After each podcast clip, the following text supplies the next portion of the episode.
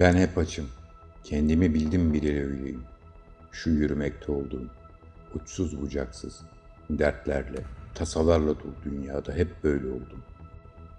Yürüdüm durdum, acıktım, arandım ve sonra tekrar arandım. Yedim, doymadım. Sadece birkaç saat, en fazla bir gün açlığımı bastırdım. Sonra yeniden yedim. Çılgınca, hunharca yedim. Ve yürüdüm. Et gördüm, saldırdım. Söz gördüm, kovaladım. Ve yıllar geçti. Yaşadım. Etlerim döküldü. İnlemelerim arasında konuşmayı öğrendim. Sonra konuştum. Bu yaşam, bu açlık bana ne getirdi? Ne mi öğrendim?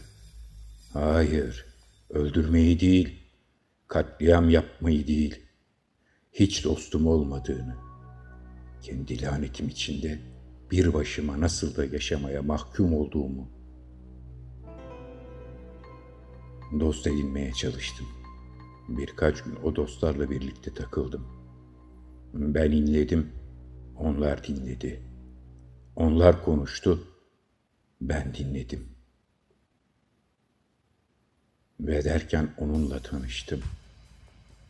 Merhaba dedim inlemelerim arasında, sonsuz yolculuğunda, bu tozlu düzlüklerde bir an duraksayarak. Bu sıra dışı yeni dosta bir an bakarak, ben, Zol, sen... Önce sıcak bir gülümseme yaydı etrafa. Sonra da kıkırdadı. Zol mu? Ne komik bir isim. Dedi taklidimi yaparak. Ben de Lila diye ekledi. Boynunda biten, hareketsiz, gri saçları vardı. Üzerine giydiği, dizlerine kadar uzanan pembe elbisesi ona ait bir parça gibi gözüküyordu. Kollarını bedeninden biraz uzaklaştırmış, başını da hafif omzuna doğru eğmişti. Gülümsemesine rağmen bakışları oldukça donuktu. Bu kaskatı haliyle bile içten ve arkadaş canlısı gözükmeyi başarıyordu. Ona şaşkın şaşkın baktığımı fark etmiş olacak ki göz bebeklerini hızlıca üzerimde gezdirip tekrar kıkırdadı. Niye şaşırdın ki? Tamam ben bir robotum ama senin de insan olmadığın kesin dedi. Ona biraz daha baktım ve gerçeklik yavaş yavaş zihnime yerleşti. O da cansızdı. Benim gibi. Bana yumuşak davranıyor, benden korkmuyordu. Ve en güzeli ise onu yemek istemiyordum. Onu yiyemezdim. Bir anda yükselen heyecanımla kontrolünü iyi sağlayamadığım uzuvlarım sallandı.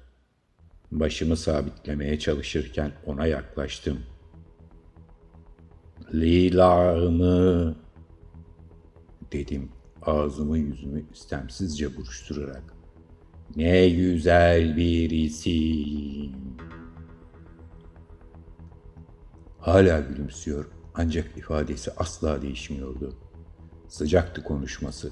Benimse upuzun, ağzınızda çeke çeke kopardığınız bir et parçası gibi. Ama onunla tüm içtenliğimle konuşuyordum. O da benimle konuşuyordu. Neredeyse diyalog kurmuştuk. Adeta normal, sıradan iki arkadaş gibi. Bana buradan geçen ilk kişi olmadığımdan bahsediyordu. Onu olduğu gibi terk edip gitmeyen ya da bedeninden bir parçasını söküp çalarak onu öylece bırakıp terk etmeyen ilk kişi olduğumdan bahsetmişti. Ben de ona yemek istemediğim ilk kişi olduğundan bahsetmek istedim ama bu çok zaman alacağı için vazgeçtim. Zaten onu izlemek nedense daha güzeldi. Bazen kendimi kaybedip gittiğim bile oluyordu. Boynunda biten o gri, güzel saçlarına baktım. Uzandım. Kurumuş kan kaplı. Kemikleri seçilen parmaklarımı içinden geçirdim saçlarının ve o zaman ilk defa, tarihimde ilk defa bir duygu hissettim. Açlık değil, Özlem değil, bambaşka, sıcacık bir duygu. Ben saçların içinde kaybolmuşken o tepki vermeden duruyordu. Bir şeyler hissedip hissetmediğini merak ettim. Robotların duyguları var mıydı? Parmaklarımı saçların arasından geçirdim. Ona bakıp Lila benimle arkadaş ol dedim. Bu yalnızca bir istek değil, aynı zamanda bir yalvarıştı. Gözlerinin içine bakıyor, içimden tekrar, tekrar kabul et diyordum. Gözlerini yere devirdi. Gülümsemesi silinmişti. Gözlerindeki ışığın ilk anındakinden daha az parlak olduğuna yemin edebilirim. Zo, sen çok iyi ve komik birine benziyorsun. Ama ben seninle arkadaş olamam, dedi. O gözlerini kaçırıyor, bense kendimi sürekli gözlerin önüne koyuyordum. Ama neden? diye hakkım olan soruyu sordum. Pes etmiş olsa gerek. Doğruca bana baktı. Ellerini uzatıp elimi yakaladı ve iki avucun arasına aldı.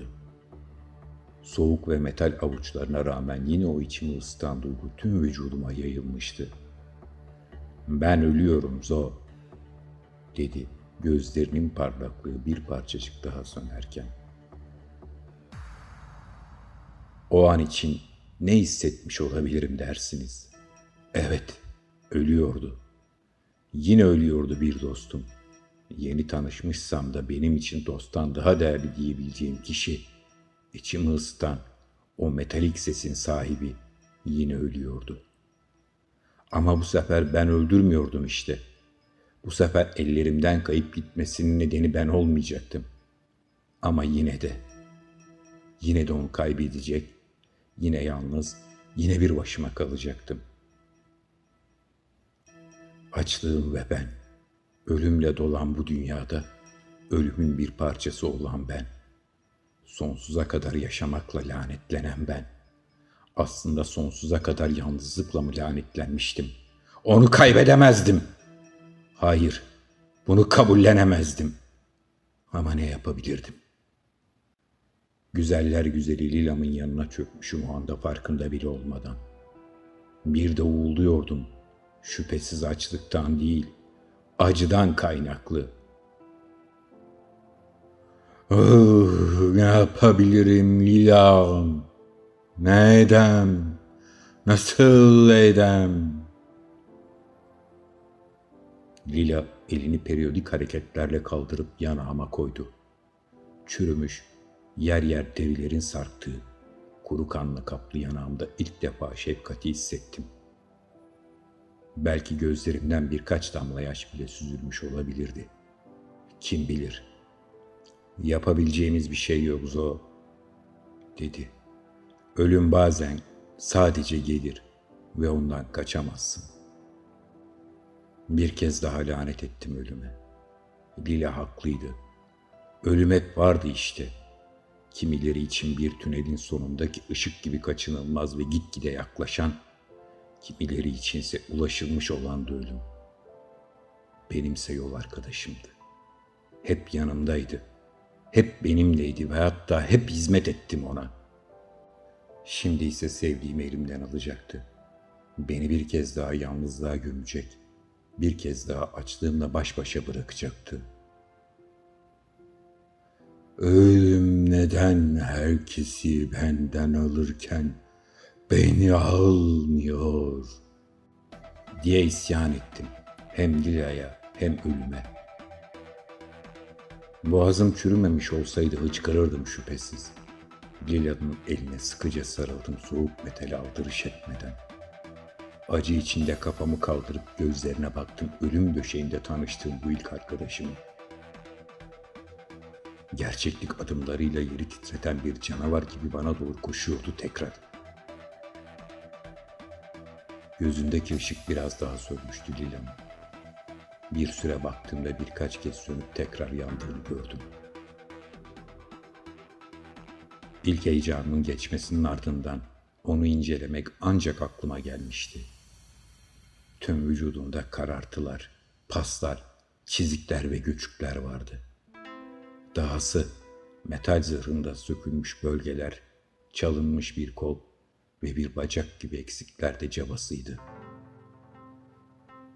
Gözleri kirli beyaz olmuş, dudaklarının pembeliği soyulmuş, altındaki gümüşü gösteriyordu. Konuşmak için dudaklarını biraz daha güçlükle araladı ve dikkatimi söyleyeceklerine çekti. Biraz daha yorgun çıkıyordu sesi. İçimdeki burukluk gösterdiği her zayıflıkla daha da büyüyor, beni yutuyordu. Bencillik bendeydi. O ölüyordu ve o ölmeden önce sahip olduğu son kelimeleriyle beni rahatlatmaya çalışacaktı. Daha da kötüsü, bunu istiyordum. Ölmeden önce benimle yine konuşsun ve bana nazik davransın istiyordum. Gözlerimi utançla yere indirdim. Kim bilir, dedi Lilan. Gözlerini üstümde hissediyordum. Belki ölüm de sana aşıktır. Bu son sözle birlikte öylece kala kalmıştım. Ölüm, belki o da bana mı aşıktı?